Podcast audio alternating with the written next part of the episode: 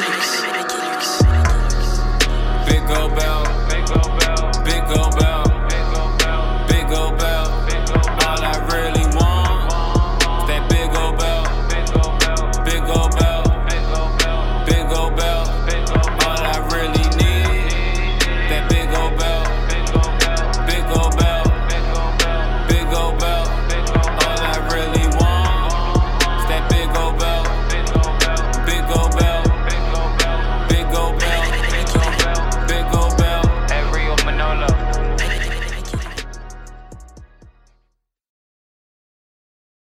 And as you can hear by the intro song, this is the Big Gold Belt Podcast, and this is episode 260.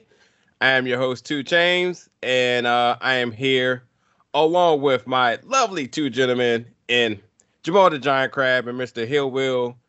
Uh, fellas, how you guys doing tonight?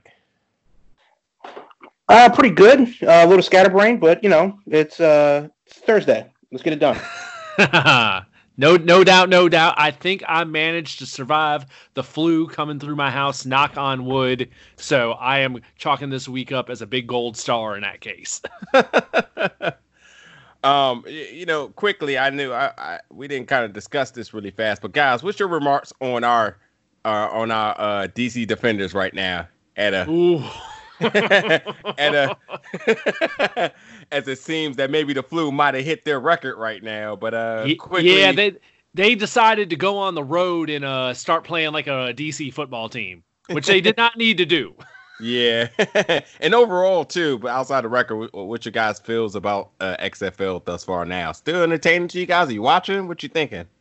Uh, yeah. I mean, uh, it's, it's still entertaining. I wish that all the games were on uh, regular TV instead of cable. Yep. But um, yeah. I mean, I think it's interesting. Obviously, the first you know week or two, uh, there were a bunch of teams at the at the top, and yeah, the parity was a lot less. But no, things are really shaken out. Things are looking a lot even. Uh, the referees have actually gotten it together. We haven't had too many blown calls or missed calls, and you know the replays getting it right. I mean, honestly, the first the question, of course, with the XFL is whether or not it will be able to sustain. Hmm.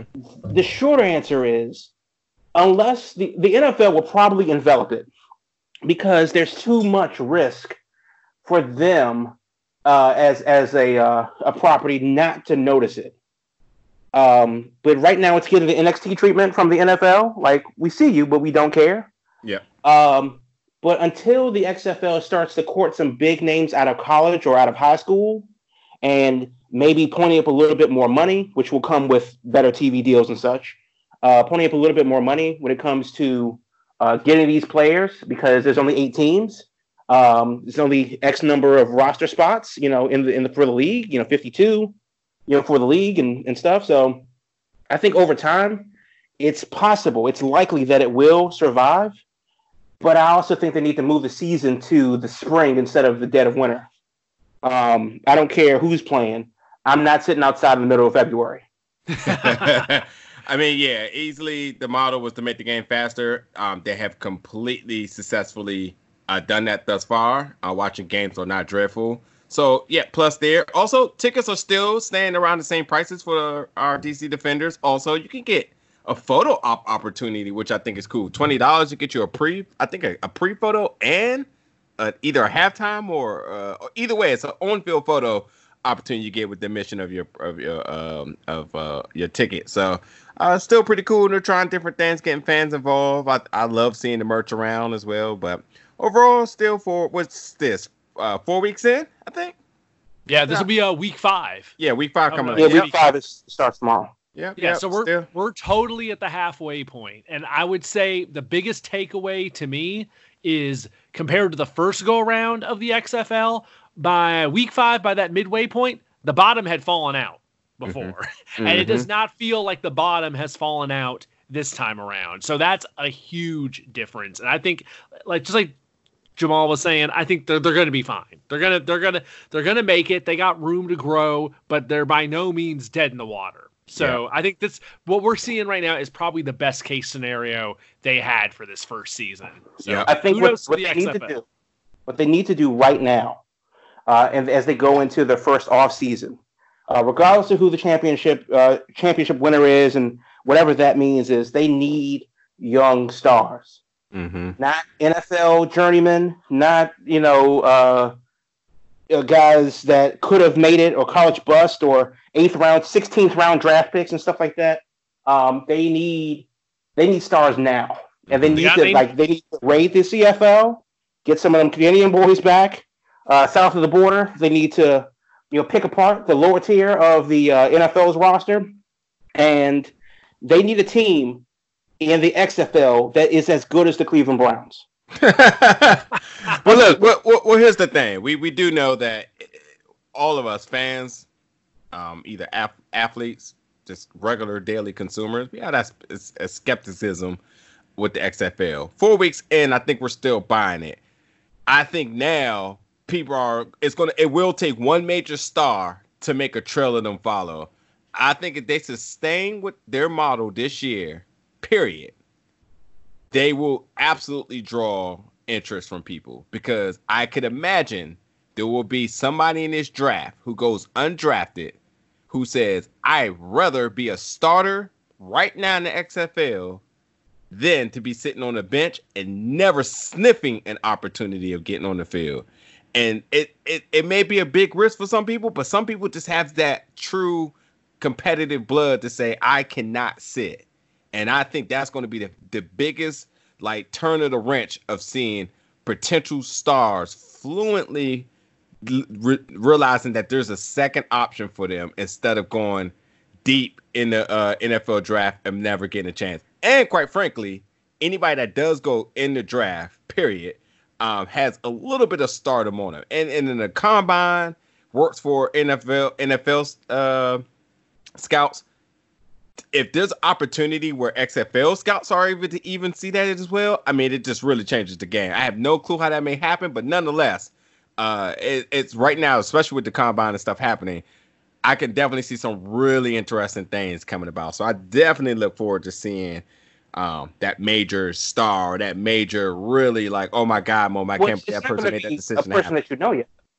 Excuse me. It's not going to be. It's not going to be a person that you know Oh, yet. yeah, not is, at all. This is a, this is the time where the NFL is Duke and and the XFL is like the College of Charleston.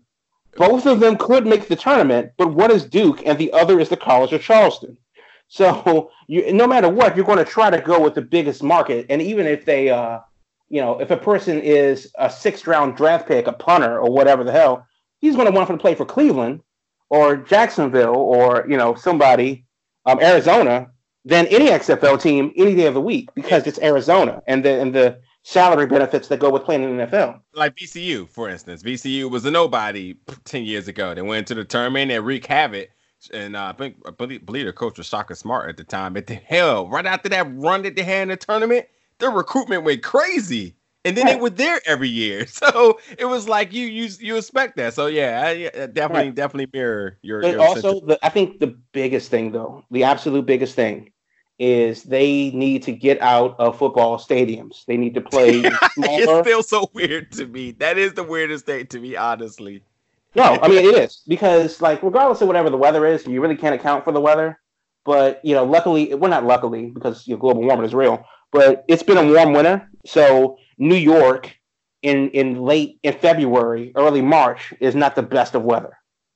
Um, nobody should play outside in that weather Yeah. unless it's a hockey game. to, to and to be clear, anybody that's listening, when we're saying getting out of football stadiums, I mean these small XFL markets are playing in NFL stadiums, and the aesthetics and everything is just way off. It's No, it- no, these these um, XFL fans, these unproven, um, untested XFL teams are playing in major markets, um, and St. Louis, and they are uh, in playing in uh, football stadiums that dwarf their max capacity. Yeah. God bless those fans in St. Louis, and they are ready to go. It's a sea of blue. Uh, you know that that type of optics makes me want to get into and jump on that bandwagon. Same thing in Seattle. The team is not is okay at best, but the fans in Seattle are still bringing it. So they need those optics because when I see Audi Field half full because it's going to be you know 30 and with uh, 20 mile an hour winds, I it, I don't like it, but I understand it. Um, so I, I do think that they need to play in the soccer stadiums or or a baseball stadium or a college uh, stadium or something. But then Yeah, I- again, yeah, go ahead, Will. I ideally they should be in MLS stadiums or in like you know like I said like that college level stadium like ten thousand seaters to maybe fifteen Audi Fields twenty and they Lord knows they got close to filling that up the first week and I'm really curious to see after the last two weeks of Defenders games uh what the turnout is this weekend for their return home. That's going to be interesting. But yeah ideally they need to be in like those mid-size venues so it just doesn't have that that visual look of half the place is just empty seats and then the bottom half is scattered all over Yeah. the place with like kind of the end zones covered and the middle half empty. It's just Yeah. that, that thing that's something they got to work on. Yeah, yeah I mean, and and it does come down to pricing. I mean, if somebody said, "Hey, here's a professional football game for twenty-five to thirty dollars," okay, cool. Here's that same thing for ninety dollars in the club seats. I'm less inclined to buy it. Uh, DC has a home game tomorrow, I believe. Uh, not tomorrow. I'm sorry, that's Friday. They have a home game uh, Sunday, I believe. And depending on what the weather is, is the like will determine the likelihood of me going. Um, because it's March and it's either it could be sunny and cold, or it could be cloudy and warm, or it could be a mix of both and rain.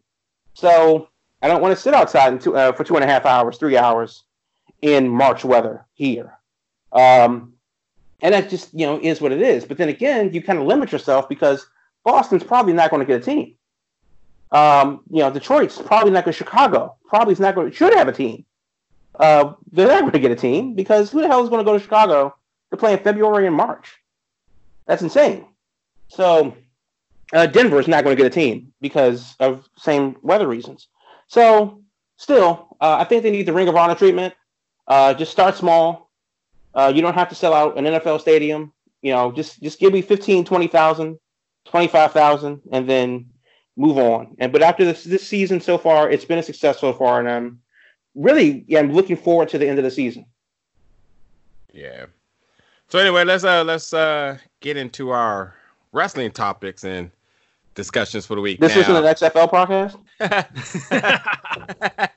you know, actually, uh, there's got to be some guys doing it out there. I wouldn't mind listening to that just to hear how other people's are really perceiving the sport.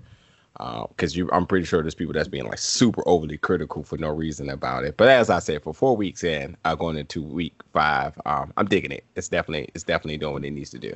But look, let's talk about something really quick before we actually deep dive into our main topics for the night. Now, now for for our we know it's WrestleMania weekend, and anybody that's really don't really understand what does that mean. WrestleMania that. is you know it's the when, when we say WrestleMania weekend, whatever city is hosting WrestleMania, all wrestling promotions, whether it's your ABC top shows and every independent show, period, whether it be an American, international, whatever it may be, everyone gravitates towards that city for that entire week to try to run a show and put on the best show they can.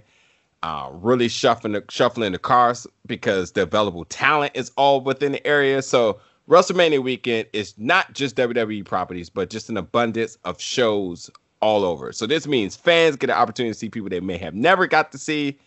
Um, this means that talent probably get to work people they never got to work before, be part of a promotion or work a show or a show that they never got to work for. It gets absolutely crazy.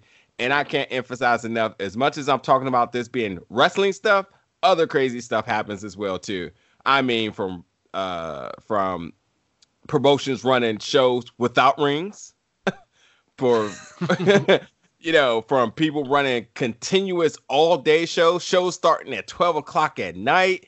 I mean, it, it just gets all type whatever you could think of, it typically happens. But one particular show that has traditionally been the same for the last four years has been Joey Janela's Spring Break. And although Joey Janela signed AEW, um, he's still running that thing um, in conjunction with uh, GCW, the collective brand. So, in this week's news of everybody uh, in their feelings, now, if you have seen this viral video that's been going around of these guys, and this is not their first video, but the last one definitely was the icing on the cake.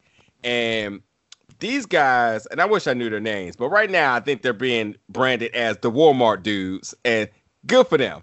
Also, I'm pretty sure Walmart's not going to be happy about this at some point, but whatever it may be, um, good for them because these guys are living their best childhood dreams in Walmart, in the aisles, away from their parents, um, and doing all types of wrestling maneuvers. And when I say away from their parents, because clearly when I was younger, you all you had to do was go one hour over to try to do something bad so your parents couldn't see. But they're doing this on a whole nother level because they're legit putting on spots within Walmart. And the last one they did, uh, they did the um, oh my god, what's the name of the move? That's that um, what's the name of the move, Will?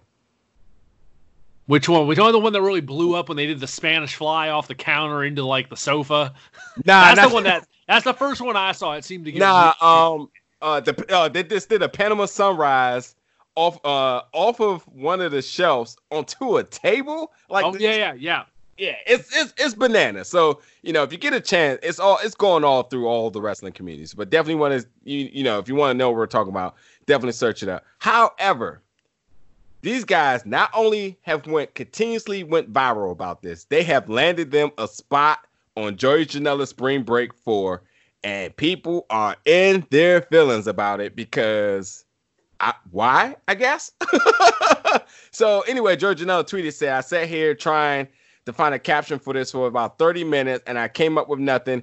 Enjoy. We had absolutely lost our fucking minds. And he also tweeted this at a Walmart location, if you notice that too, which is absolutely hilarious as it is.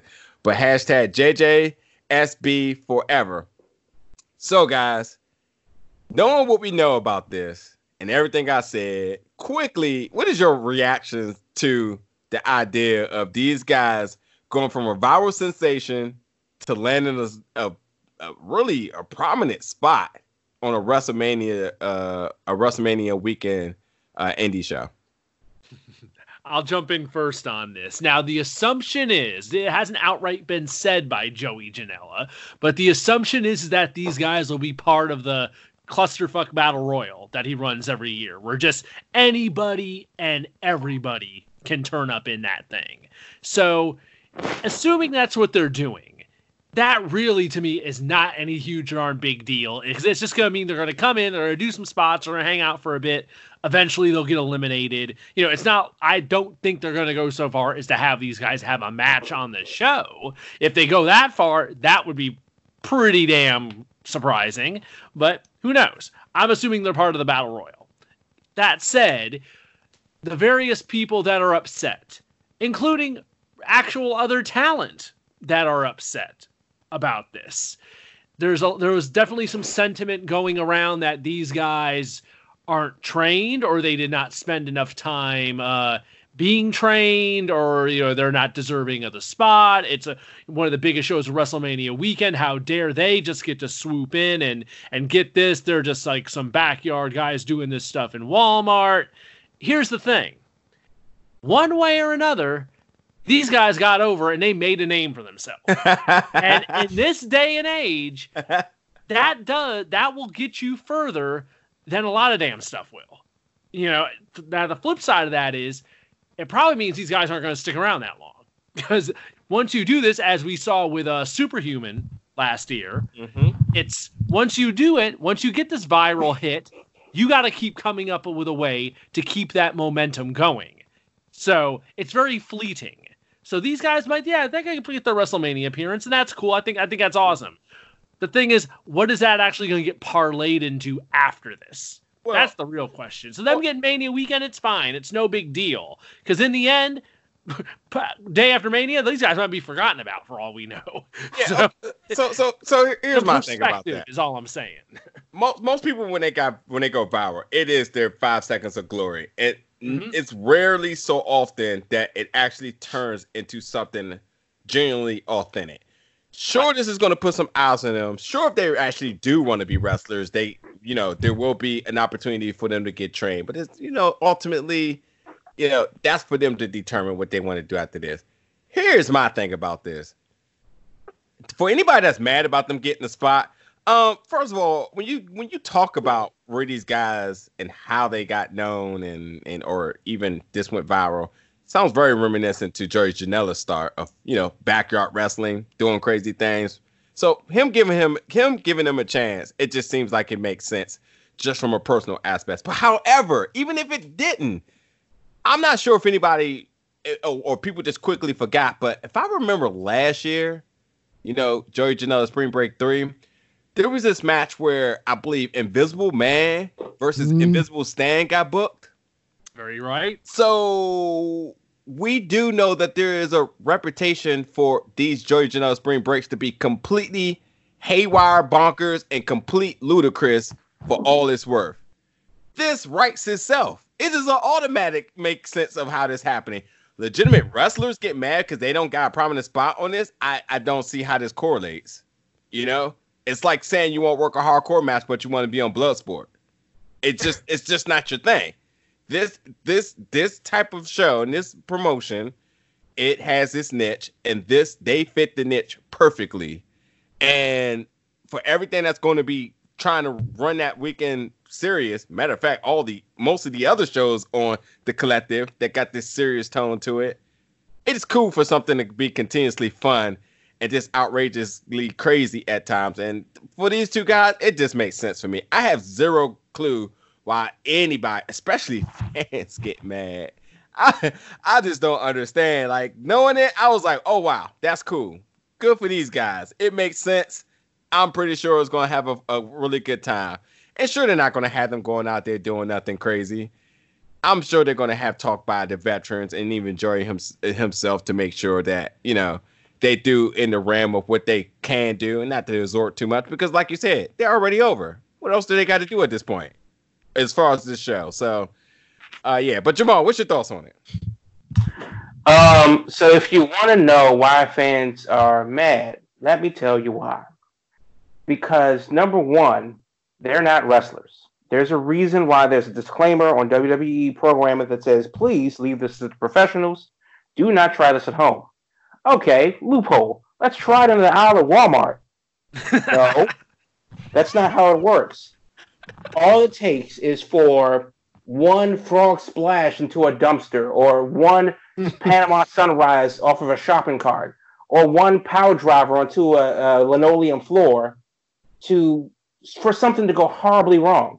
The guys that do it day in and day out, 300 days a year, still have things go wrong for no reason.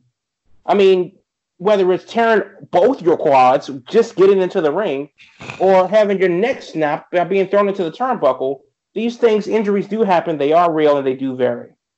So, a bunch of guys going into a Walmart, and number one, wear store security, but a bunch of guys going into a Walmart and doing high risk, stupid, dangerous moves for clout is the opposite message that we should be sending to the more impressionable, read stupid uh, members of the audience that are going to see these guys and copy these guys and jackass their way into the hospital. So until we get Medicare for all, I don't want to see untrained rubes going into the middle of the uh, of the public domain and doing high risk, dangerous spots because they saw some of the wrestling on the TV. Duh. Stay your ass home or sit in the crowd with the fans. Maybe upcharge for a VIP backstage pass. But there's no reason. There's no reason.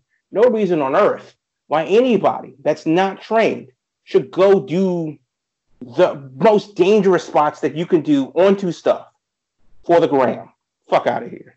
You know, before the gram, it was just you know VHS, and we're in the backyard. So And that shit was stupid then. Oh, and, and I'm not. I'm definitely not sitting here condoning like, hey, these guys are doing the most beneficial way to get to, to get booked. But yet here we are, and this is what's happening in this A and A. But again, you know what you're getting when you are going to this show. You it, for four years now, you know spring breaks are going to be completely crazy and off the rails, and it just makes sense. And again, even even for what the spring break, spring breaks have been uh, through this to this point, they still are in a in the eye of saying like, hey, we're going to do crazy stuff and risk everybody more and more and more. I'm sure there's going to be conversations, talk, training, semi training, shall I say, to make sure that these guys are in a safe spot. That, so Why would that you they assume be- that?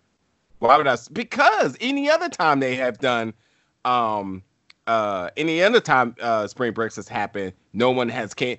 came out of them being drastically hurt or so forth. You know what I mean? So But even if they got lucky doesn't mean that that they've actually safeguarded against stupidity. Right, What but these what I'm guys are saying, doing is stupid and dangerous. yeah, but I'm not saying they're gonna put these guys in another Walmart and say, "Hey, we need you to do that again." These guys But they are would. No, That's they- the thing. that's not how that works. That's not how that works. They done made a name for themselves for what they did, Barrow. They don't have to come into there and do the same thing. Superhuman, they had him in a uh at a promotion. They didn't have him jumping off anything. He I got don't in know the who crowd. Superhuman is. What is what is his deal? It's a, he's another viral person that does wrestling stuff in his backyard. That's completely crazy. But when they put him in the promotion, he got in the, he got in the uh, ring. He did his chant, and then he uh, tackled somebody through a table. It was as safe as it could have been. The person that was that that took the, the spot was a clear professional, executed in the way it is.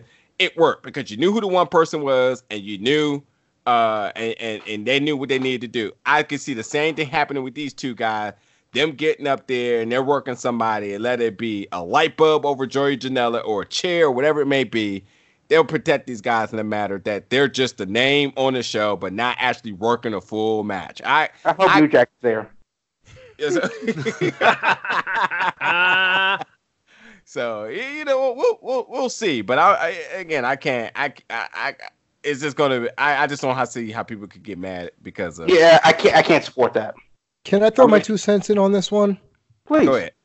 Okay, so two James, you were there with me at the Battle are, Club show. who are you by the way? Oh, by the way, everybody, this is Damien G. Uh, thanks for having me back on. Uh, Two James, you and I were at the Battle Club Pro Show where boy. Sir Wilkins of the Jobber Tears podcast, who is barely a trained professional, was scheduled to wrestle one Darius Carter.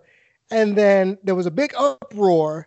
And what wound up happening was he got his ass kicked before the his scheduled match as a way to kind of put the wool over someone's eyes. So if Janela's in his mindset of, you know what, like you said, it's a name. I wouldn't be surprised if these dudes get Spanish flied backstage, air quotes, and they don't even make the card, or they take the safe route and just do some intermission type nonsense where they just do some some weird acrobatic grammable thing, and then they're off the card. I think the I think the biggest complaint that a lot of people have is potentially these dudes might be getting paid for acting the fool at Walmart. And I think a lot of old school wrestling fans and and wrestlers in general are kind of saying, wait a minute, you got these two jabrones over here taking spots from someone, and they're probably going to get probably about 20 bucks, uh, uh, just the, the notoriety, just the fact that they're going to be in a prominent pay per view or, or, or event. Um, but if memory serves me correct, and I know he's a trained wrestler and he's he's in AEW now, but Marco Stunt got put on because of spring break. So maybe these dudes get stomped out and they use it to parlay into something else professionally. You never know. But I'm not really broken up about it. Do I think they're stupid and foolish like Jamal? Yeah. I think they're they're idiotic. I think I think where the hell's mall security or Walmart security? And if I see them cats coming in my store, me- nope, gotta let go. Let me ask y'all a question. Where the hell have y'all ever seen Walmart security? In Texas, At the we have. Walmart security. All Oh yeah, you don't You only you avenue. only see him at the door when you're leaving, checking your receipt. I'm about to That's say because I done. No, I that's done an old guy named Merle. That's not I, uh, security. I was, I was about to say I done seen some crazy Black Friday things happen in Walmart with zero fucks given by everybody. so I don't know. Well, I mean that's that's different because there really aren't many fucks on Black Friday when it's midnight. But yeah, no, we got we got at the one up the street from me that we have plainclothes uh, security. We got jump out there. It's a it's a whole thing. They got a division. They got a whole division of, of Walmart uh, security. Uh, still I'm, suck, but you know. I'm gonna wrap this topic up really quick. First thing I'm gonna say is anybody that's working any show, no matter what they do, they should get paid. So I mean, we don't want to go back down that road of people not getting paid because we know how that end up being the demise of a promotion. So if you're gonna be on that show, you might want to pay them people regardless because they're a draw uh, or act or wherever you want to consider it. So yes, they should get paid regardless. And it's if you didn't, you're not getting a piece of that check, then okay, then uh, reevaluate your your your your criteria. Make yourself marketable. You don't have to do it the stupid way, but hey, in the 2020, and especially for the ground, people do anything to get attention. So figure out your prerogatives, however you got to do to to make it happen. But um, yeah. Also, uh, if I re- recollect correctly, um, I believe there was another dude who jumped off of a mall uh balcony. Oh man, listen. The guy, the guy who was on Circle Squared, Uh huh. Luke, Luke, Luke Hawx's kid. Hmm. Interesting how that works, right? Is double standard or not? When he was an actual wrestler wrestler. in a wrestling match The, the, at a mall. the spot was absolutely bonkers and crazy. I don't That, think. that's, that's irrelevant of the point that he was an actual wrestler in No, a no, no. match. Oh, I thought the, the the question was if doing crazy things to get notarized was No, no. The Wow. question was whether or not it's it's noteworthy because they're not actual trained wrestlers. That's I, I'm like again. If you want to take light tubes in your ass, I don't care. You're a oh. trained Oh. wrestler. That's what you choose to do. That's fine. That's what you sign up for. That's what that's what's on the do- dotted line. Do that. Light tubes in the ass match. Get it. The book it, Tony Khan. However, if you're some jobber from you know West Texas, you know doing Spanish flies off of a uh, you know Walmart display shelf into a bed of nails, then that's stupid. And you're doing it for clout, and we're rewarding that stuff by putting these assholes on shows because they're doing stupid things for clout. I don't So- I, I don't I don't go I don't go that far as in saying we're rewarding them. We are. It is We are being it is. rewarded. Uh, it, it- no, it's not like you're sitting here saying, "Oh, they're the best, best, best professional That's wrestler." no. That, that's not the reward. The reward is the fact that they are now a featured thing. They went. They've moved from the gram to real life. They moved from TikTok or whatever the hell. Social tout. media, man. Social media. I mean, the, no. The It's- point it's is, just- Talking about- it's just the time. stupid in public. Yeah, I, I agree. I mean, for what You professional just agree. wrestling.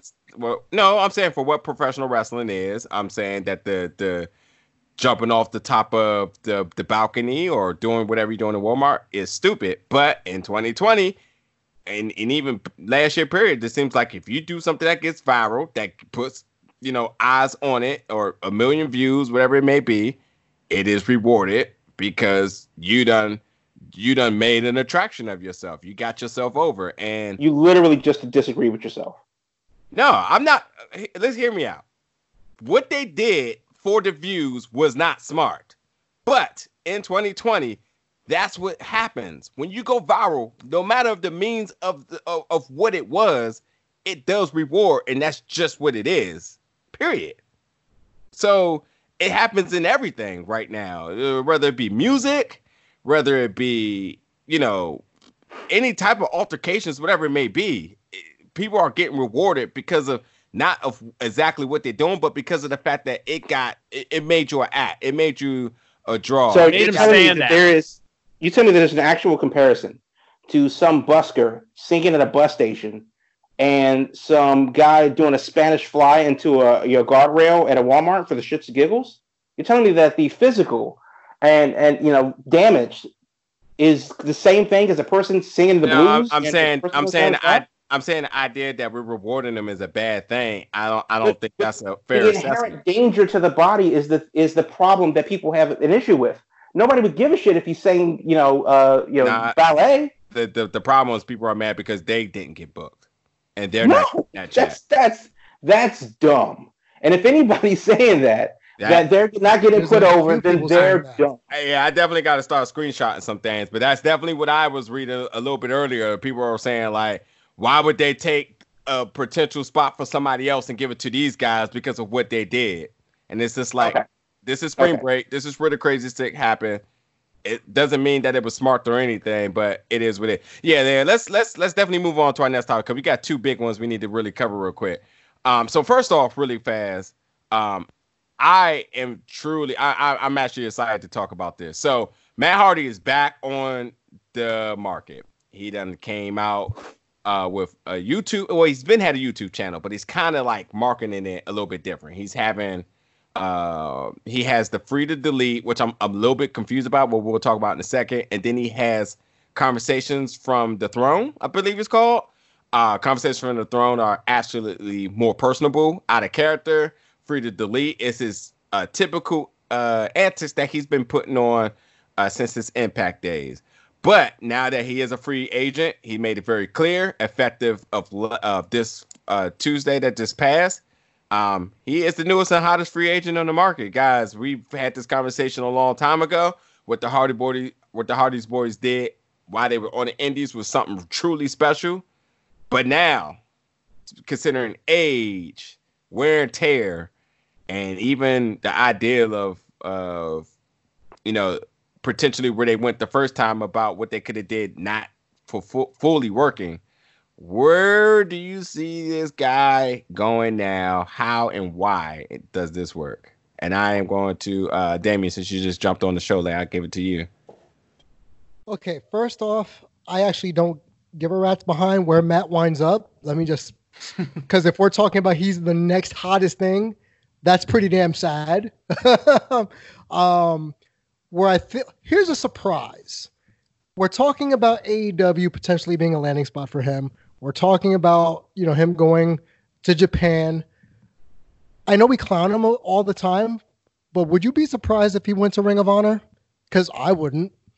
If he went in there and said, booking privileges, make my own schedule, and I get to keep whatever gimmick I want, why wouldn't he want to go someplace where he has all the shots? He's got that Mm. cachet. I don't know if he gets that in AEW. I don't know if he gets that going back to Impact. I think the only logical place where if he wants to call all his shots is Ring of Honor, even though, like he admitted, no one can find where it's located, no one can find where it's playing. But you know what? Money talks and creativity also is is a positive. So I think that's if I'm Matt, I compare all. Uh, here's another one. Maybe maybe uh, NWA Power is another place where he can go because I feel like the weird Carney gimmick of NWA in general would fit well with the broken character. I don't know if the crowd would understand it, but I think it would be fun to watch. Hmm. Hey, I'll throw you something at that real quick. North Carolina is a not a short, uh, excuse me, is a very, uh, very comparable trip for him to make uh, for those recordings. So, Hmm. and he has a new kid. Go ahead, Will. Yeah, I, I I really like the idea that Damien just rolled down about uh Ring of Honor. What I like about that idea is that like he just said is I think that's the one place where Matt Hardy would have the stroke and be in the position where he could write his own ticket. If he's very concerned about creative power and being able to do what he wants to do and not having people in his way and people telling him what to do, if he wants creative freedom, that's probably where he's going to get the most of it. And they'd probably just be able to be like, look, what, what, what are you interested in doing? Because we're just so happy to have you here because we need all the help we can get. Now, from the flip side of that, everyone, you know, I think the the betting line is, oh, he's going to AEW. He's probably going to be part of the Dark Order, or maybe they do something else with him. Hope, in my mind, hopefully, if he does go to AEW, don't put him in the Dark Order. Do something else because that's just too damn obvious at this point.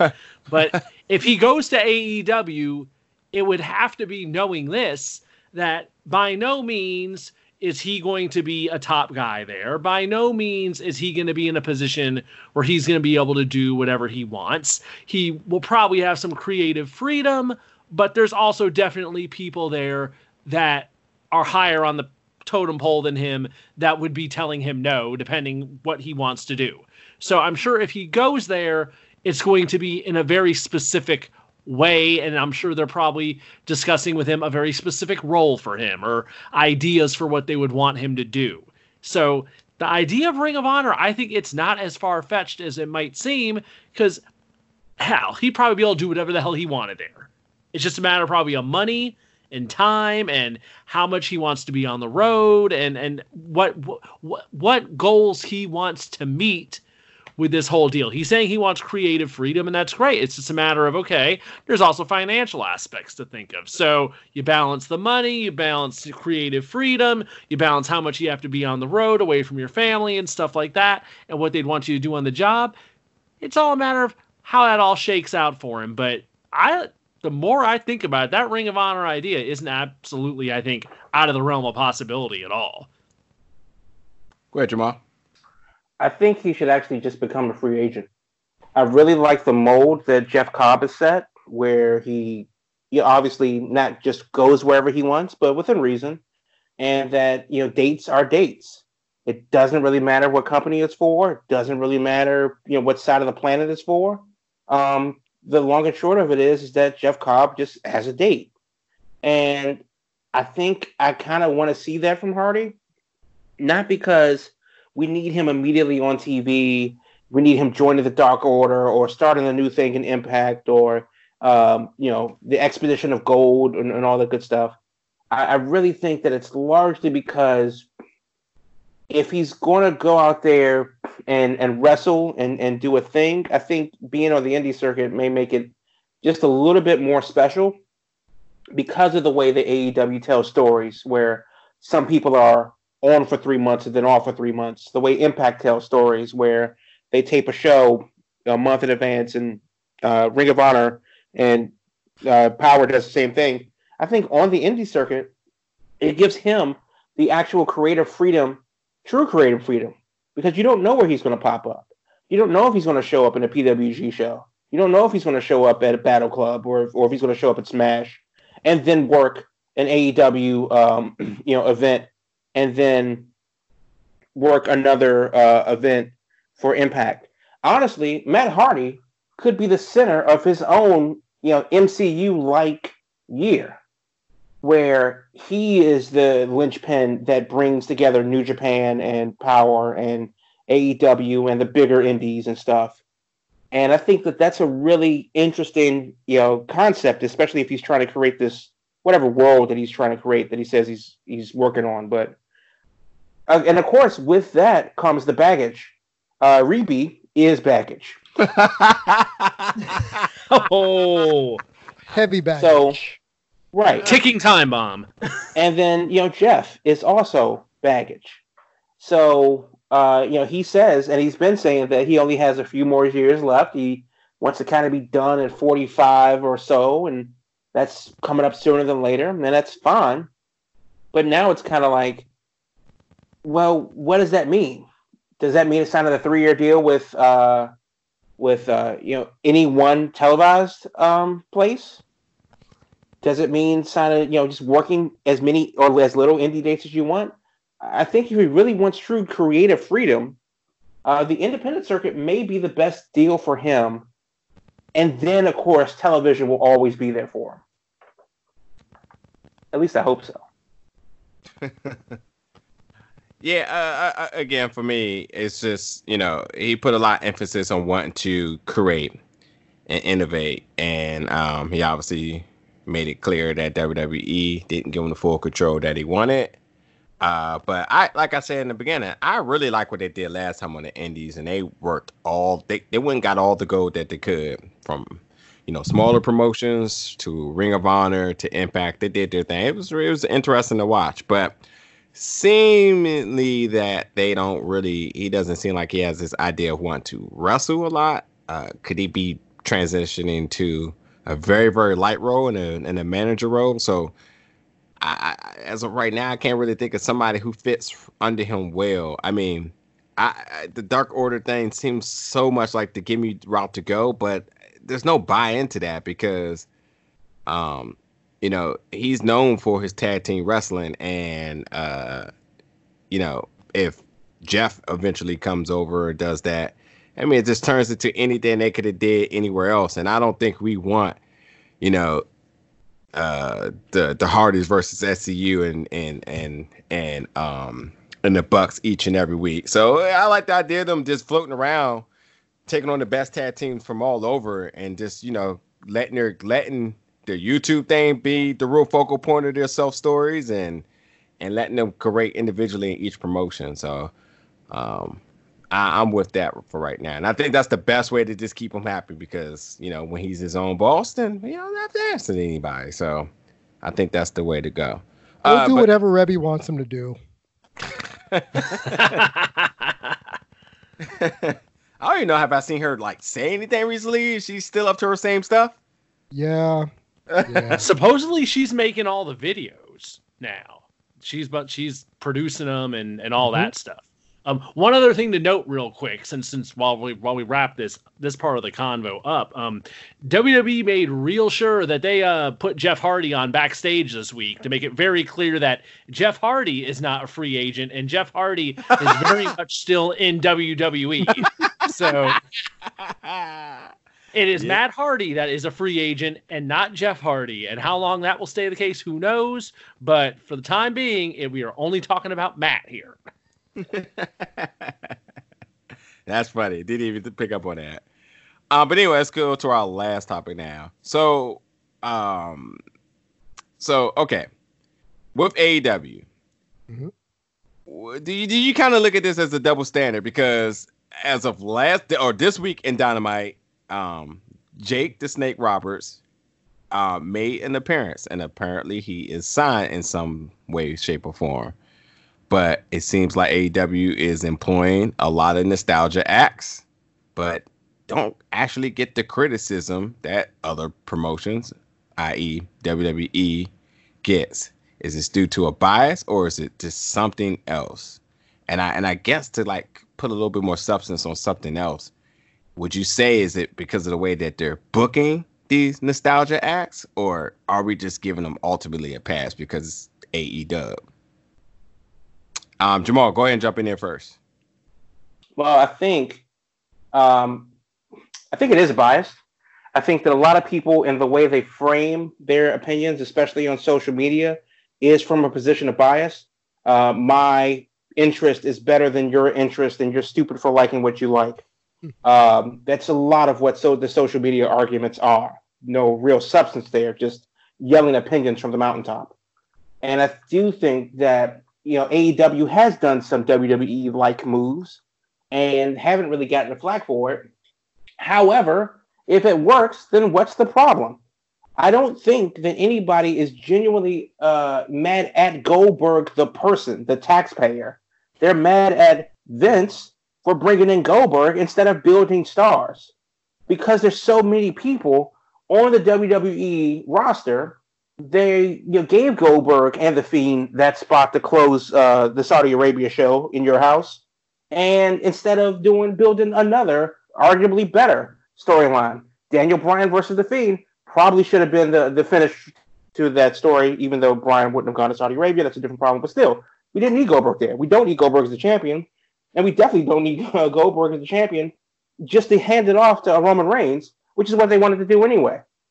So i think there's a lot of context that doesn't get uh, conveyed when people just yell things on social media and I do think that it is uh, a bit of the, you know, the AEW is everyone's new shiny toy. So I see a lot of the Impact stands digging in deep, where you know Impact AEW does a thing that Impact did a couple years ago, and they're stealing the stuff. Um, but then again, um, NXT had two cage matches uh, for no reason on on their show this week as a big thing because they're totally not counter programming, and it's definitely not a War on Wednesdays. So I think that there's a lot of context that's missing, and there's a lot of blame uh, to go around. But I can't inherently say that there is a bias when you're using um, an older character, not necessarily for nostalgia pop, but actually involving them in meaningful storylines, versus using Goldberg as a scapegoat to give Roman Reigns the title. It's very, you know, these are two very different scenarios, you know. Absolutely. Go ahead and jump in there, Damien. nostalgia in wrestling and, and, and most things, even on like autograph tours, are a really good marketing tool to bring in and bridge gaps of, of all different types of fans. So for AEW, for instance, you know, we have Dustin Runnels who still could, you know, work a five star match even at his advanced age. We have Dead Dad Bod Jericho still working his Judas effect, his his new life crisis effectively as the top heel. I don't care what people say about MJF. Jericho's the top heel in, in AEW. That's okay because they can still work. If you're bringing in someone like Jake the Snake who can't really work but still can talk because that was his biggest calling card, the DDT notwithstanding, that's useful. Having Arn Anderson, that's not really useful standing in there and trying to be Cody's benefactor or whatever. Tully's not doing anything for Shawn Spears, but it bridges a gap between, hey, all these guys used to be on the Four Horsemen. Hey, these guys were in WWE. All us old farts out there who used to watch WWF are thinking, wow, I get to see people who I saw growing up. Now they're in this mentoring role, for the most part, to this young talent. I think that's a great way to, to market that. Conversely, WWE, as Jamal said, using Goldberg as a prop to give the title to Roman Reigns. Look, I think they painted themselves into a corner with the Fiend. We've said on this show he didn't need a title in the first place. The Fiend doesn't go after titles; he just causes destruction. And now we have a five-minute spear versus spear match at Mania. AEW gets a pass from a lot of people because it's new and because the old mm-hmm. fogies that they have on are people pe- that a lot of the fan base wants to see. Nobody wants to see Taker anymore for the most part. People don't want to see Goldberg struggle to get Bray up in a jackhammer.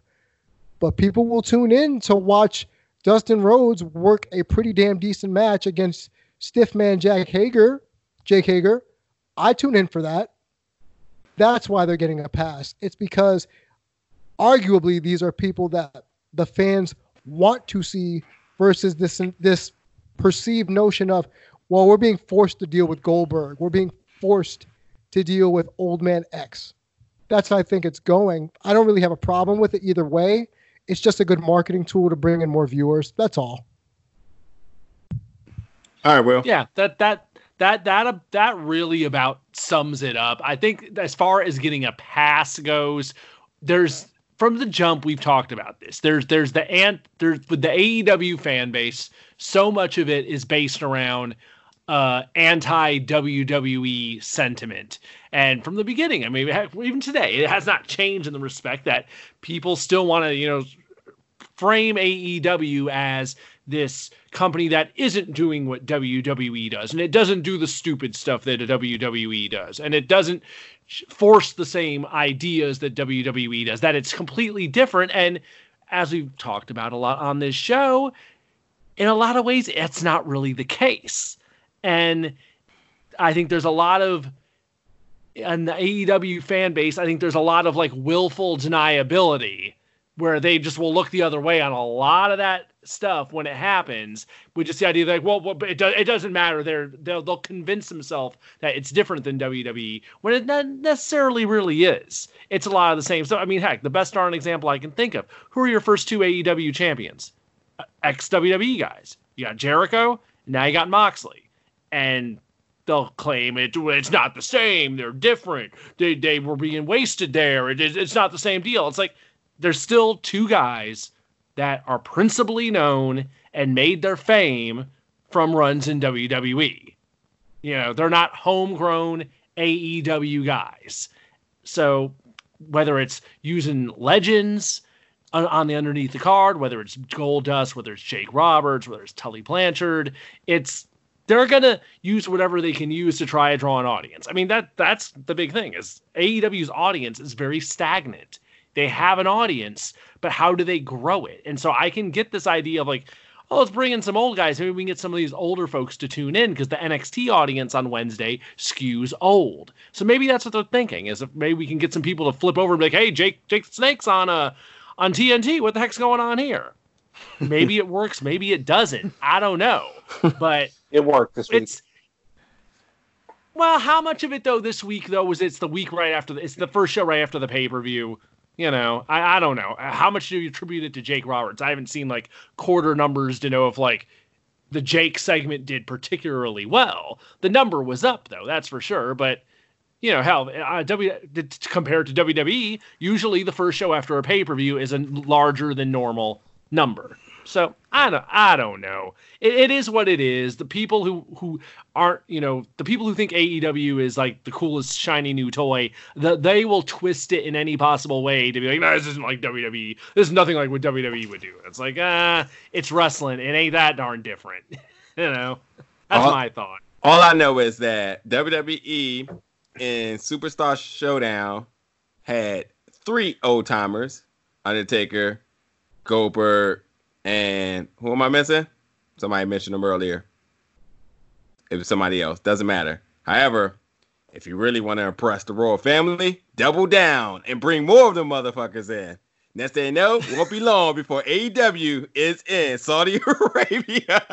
Oh God. running an all all legends show, and the royal family will lose their shit because they're gonna be like, man, I never thought this is possible. So bring them in, buddy. So could you imagine Jake the Snake back in the ring for one final match? Against No, I, I Flair. cannot imagine that. I literally cannot imagine that. Why would anybody want that? I mean, MJF versus Jake the Snake. The Saudi family needs it right now. So Oh God. D- D- DDP would just one more time in the ring versus versus Cody, the real heel turn. Like, nah, but seriously, um, I, I I guess at this point, anything to get viewers, no matter what. I- mean, uh, do they have a niche? Would you say AEW has like a certain niche right now besides this anti WWE fan base? Yeah, Uh, they absolutely do. I mean, AEW has been, and rightfully so, targeting the lapsed fan, targeting fans that are uh, not necessarily uh, that are fans of wrestling, but not necessarily of WWE. Uh, people that are fans of, of casual fans of wrestling, and they don't want to go through the lens to find Impact or to find Ring of Honor or watch you know shows over the internet like NWA Power. Um, so these are the people that are pretty dead set in their habits, and their habits are to have your giant remote next to your Barcalounger and watching cable television, as you've Yeah. done for the past forty years. Um, because if if that were the case, then NWA's numbers would be bigger uh, on YouTube. Their views will be higher. They're not. Uh, you know, Impact's numbers will be better on cable. They're not. Uh, and and Twitch numbers will be better. And that's what it is. I mean, like the 35 and older crowd that have grown up with watching wrestling on a grainy black and white TV, then barely a grainy color TV, are probably not going to find want to find things outside of their traditional cable package. Yeah, fair, So- fair enough. I, I'm, I'm just saying, like, ultimately, like, I, I- again, it still really much sounds like the people who are looking for convenience and watching wrestling product or just anti WWE. But nonetheless, like, styling wise, what would you say AEW's uh, um, niche would it be? That's where I was kind of going at. But, But, that, but, but that is the style, though. The style is anti WWE for the fans of wrestling that that are now that are tired of WWE. okay, then yeah, I mean- fine. That's I like, mean, like Jon I Moxley's promo, as soon as he opened the show, was uh, he emphasized the words professional wrestling. Yeah. which is something that WWE has tried to get away from for the past you know decade. So you know that's what it is, and and the word professional wrestling on TV has gotten a pop because of the context of not you know, shying away from that type of language. So they know exactly who they're trying to talk to. Uh, you're reaching them outside of the TNT Warner Media bubble is their biggest issue. Yeah. Yeah, fair And enough. that's- Yeah, that's what it is. I'm I'm, uh, I'm definitely in agreement with you about I that. think potentially when we're talking about what their niche could be, you know, you take someone like the Dark Order, you take someone like Darby Allin, Luchasaurus. These are the the the misfit toys, almost of professional wrestling, and you can make them household names under your banner because they would never in a million years got a sniff at WWE. Going back to what Jamal said about being counter intuitive to WWE. But I think if you take these this Island of Misfit Toys mantra and use those as your up and coming stars or even your future stars, I think that could be their niche circa ECW back in like the, the 90s. Mm. Yeah, and you look at the way That's a the good AEW comparison. You look at the way they style themselves. The first thing was, well, the show's going to be rated TV 14. People were, oh, uh oh, that's going to be that's a big deal. It's not, but it is. Mhm. but it's not. And then like you look at these, you know, people, you can draw comparisons and parallels to everyone. Uh, whether it's Jon Moxley, well, what did he do last year as Dean Ambrose and that run ending, and then the videos that came out about him breaking out of prison and the metaphors and stuff they're in. And then there was, you know, guys like Jericho who just continues to reinvent and reinvent and reinvent. So even though he is 50, uh, you know, the, his character is just as fresh as it was uh, when he was th- three characters ago. So, you know, guys like Pac, he doesn't have a cape anymore, and he's not, you know, a 205 Live champion. I mean, so there are some definite things where they're giving people a little bit. I don't want to say edge on purpose, but they're giving them a little bit more um, Realism. genuine feel. Not, not even realism because it's wrestling, but you know because I don't think that you know Pac is actually a bastard, and I don't think that um, Jericho wears those gaudy uh, suits and stuff like that. Oh, realism But, in, um, the, in the sense of who they want to be. Uh, You know- well, there, there's a little bit more truth in their character. Yeah, yeah. Yeah. Right, right. So I, I think that that may be the case, and a little bit more vision, a little bit more insight from the wrestlers themselves than than saying like, hey, well, this one guy uh, needs to appease the corporate sponsor, so th- you need to put on this damn cape and get out there and shake it. You know, that's that's not what AEW is doing right now. They're allowing the the toys to be toys, um, but I don't think they're necessarily misfit toys because I, I just think that WWE has a style. It is what it is. If you don't fit that style, don't play for that team. AEW is just a different team in the same league. That's all. It's the West Coast offense that they're running. Yeah. Also, really quick, uh, as we're gonna wrap the show up really fast, but I was just looking at spring break tickets really quick. And if you do get that, well, if you did already get that luxury box limited set for three hundred and fifty dollars plus twenty two twenty two dollars fee, get exclusive VIP section which includes private elevated seating with special guests, complimentary white claws, catering, No. I, I, I, that's it. That's all I got for you. That's that's all. No. It's so funny how White Claws has become a staple within the wrestling community. But um, who decided that and why? Um, also, I when I the last time I had White Claws, it probably took me around ten to feel anything. So what? Uh, I, I guess if that's what people think is, and whatever. Uh, anyway, uh, we're over our time, but quickly, guys, anything else you want to make sure we cover really quick before we get out of here? Happy birthday, Jordan Grace. Yeah. Happy birthday, Jordan Grace. Uh, fellas? Personally, I I said it before on social media. Rhea Ripley versus Charlotte is probably the most intriguing title match in WrestleMania this year. Uh, the fact that Brock told Drew to pick up the belt, and I had to listen to it about five or six times to fully hear him. Uh, for me, shows Brock knows exactly what he's doing. So everyone who complains about Brock Lesnar, yeah, hate the Stop it. contract, Just stop it. but yeah. stop it. Yeah. He knows what he's Mhm. doing. Oh, absolutely, absolutely. Yeah, uh, the the problem has I'll, I'll I'll add in on it. The problem's never been Brock. It's been that Brock has always well, I, I should change it. I was about to say it's, it's Vince giving in to his demands, but where it's always come down to is this: we forget that Brock has got all this damn money that he made in UFC, and Brock has very much always been in a position where he is quite comfortable saying no. That's all it really comes down to. He's not your typical wrestler where it's like, I need this gig, I, need this contract. He's like, nah, I, I can take it or leave it. I'll, t- I'll take the big money if I can get it, but I'm not just going to roll over and do whatever the hell you want. So when Brock's motivated, when Brock's interested in doing something, he, he he's he knows what the hell he's doing. He he's a pro, and like you said, the whole damn thing with him coaching Drew through uh picking up the belt, make the segment look good, put yourself over while I'm laying here on the ground. It's like he, he knows what's going on. He knows what's going on. Speaking of when someone's motivated, our man Randall Orton.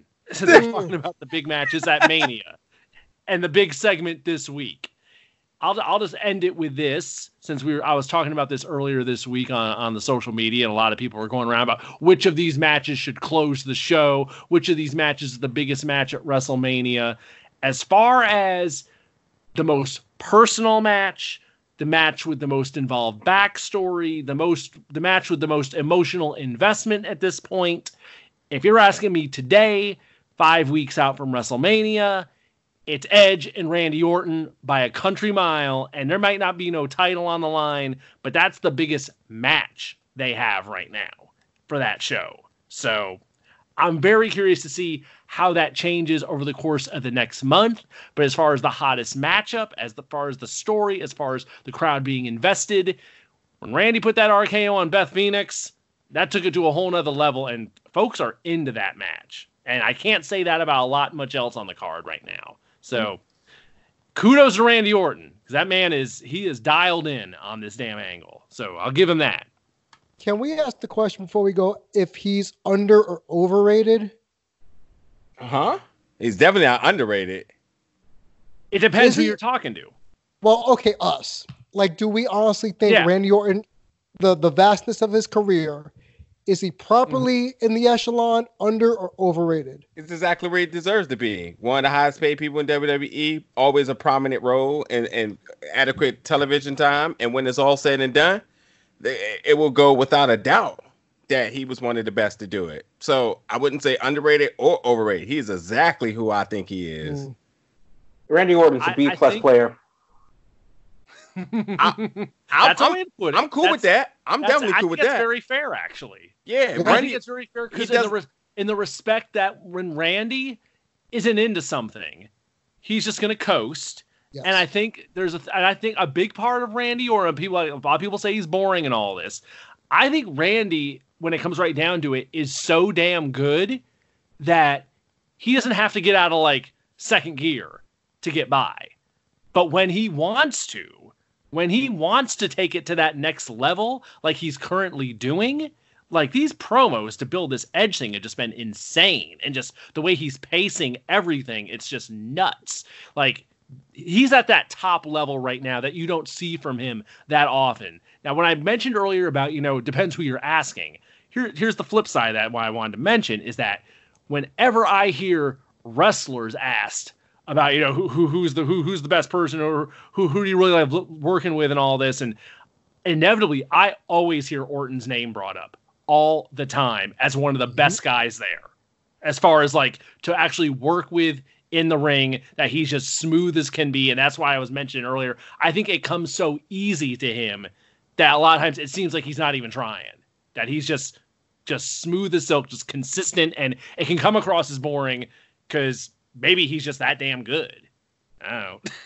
He's a he's a big draw for people coming out of the coming into WWE. Everybody who any big marketable name that's coming into has always mentioned the fact of wanting to work Randy Orton. And then quickly, I'll, I'll wrap this up too. When you talk about Brock and his money, Brock is still within the top ten of highest paid UFC uh, fighters of all time. Wow.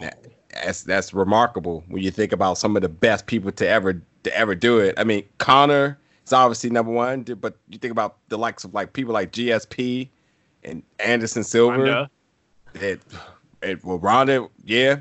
Daniel uh, uh, Cormier, Victor Victor Belfort, like for Brock to be in that name with a very very small career or short career, should I say? It's impressive. So you're you're right. He's he definitely. Well, it comes uh, down to this. You got to remember, Brock went there as a name. So Yep. every fight he had was a big money fight. True he that. never had to come up. From the day he showed up, it was big money It was yeah, because he was Brock Lesnar. Yeah, yeah. But uh, yeah, that'll do it for the week on this on the podcast. Um, we'll be back next week, obviously, with our same old uh, jam. So, um, for episode two sixty, we're signing out. We'll catch you guys back next week.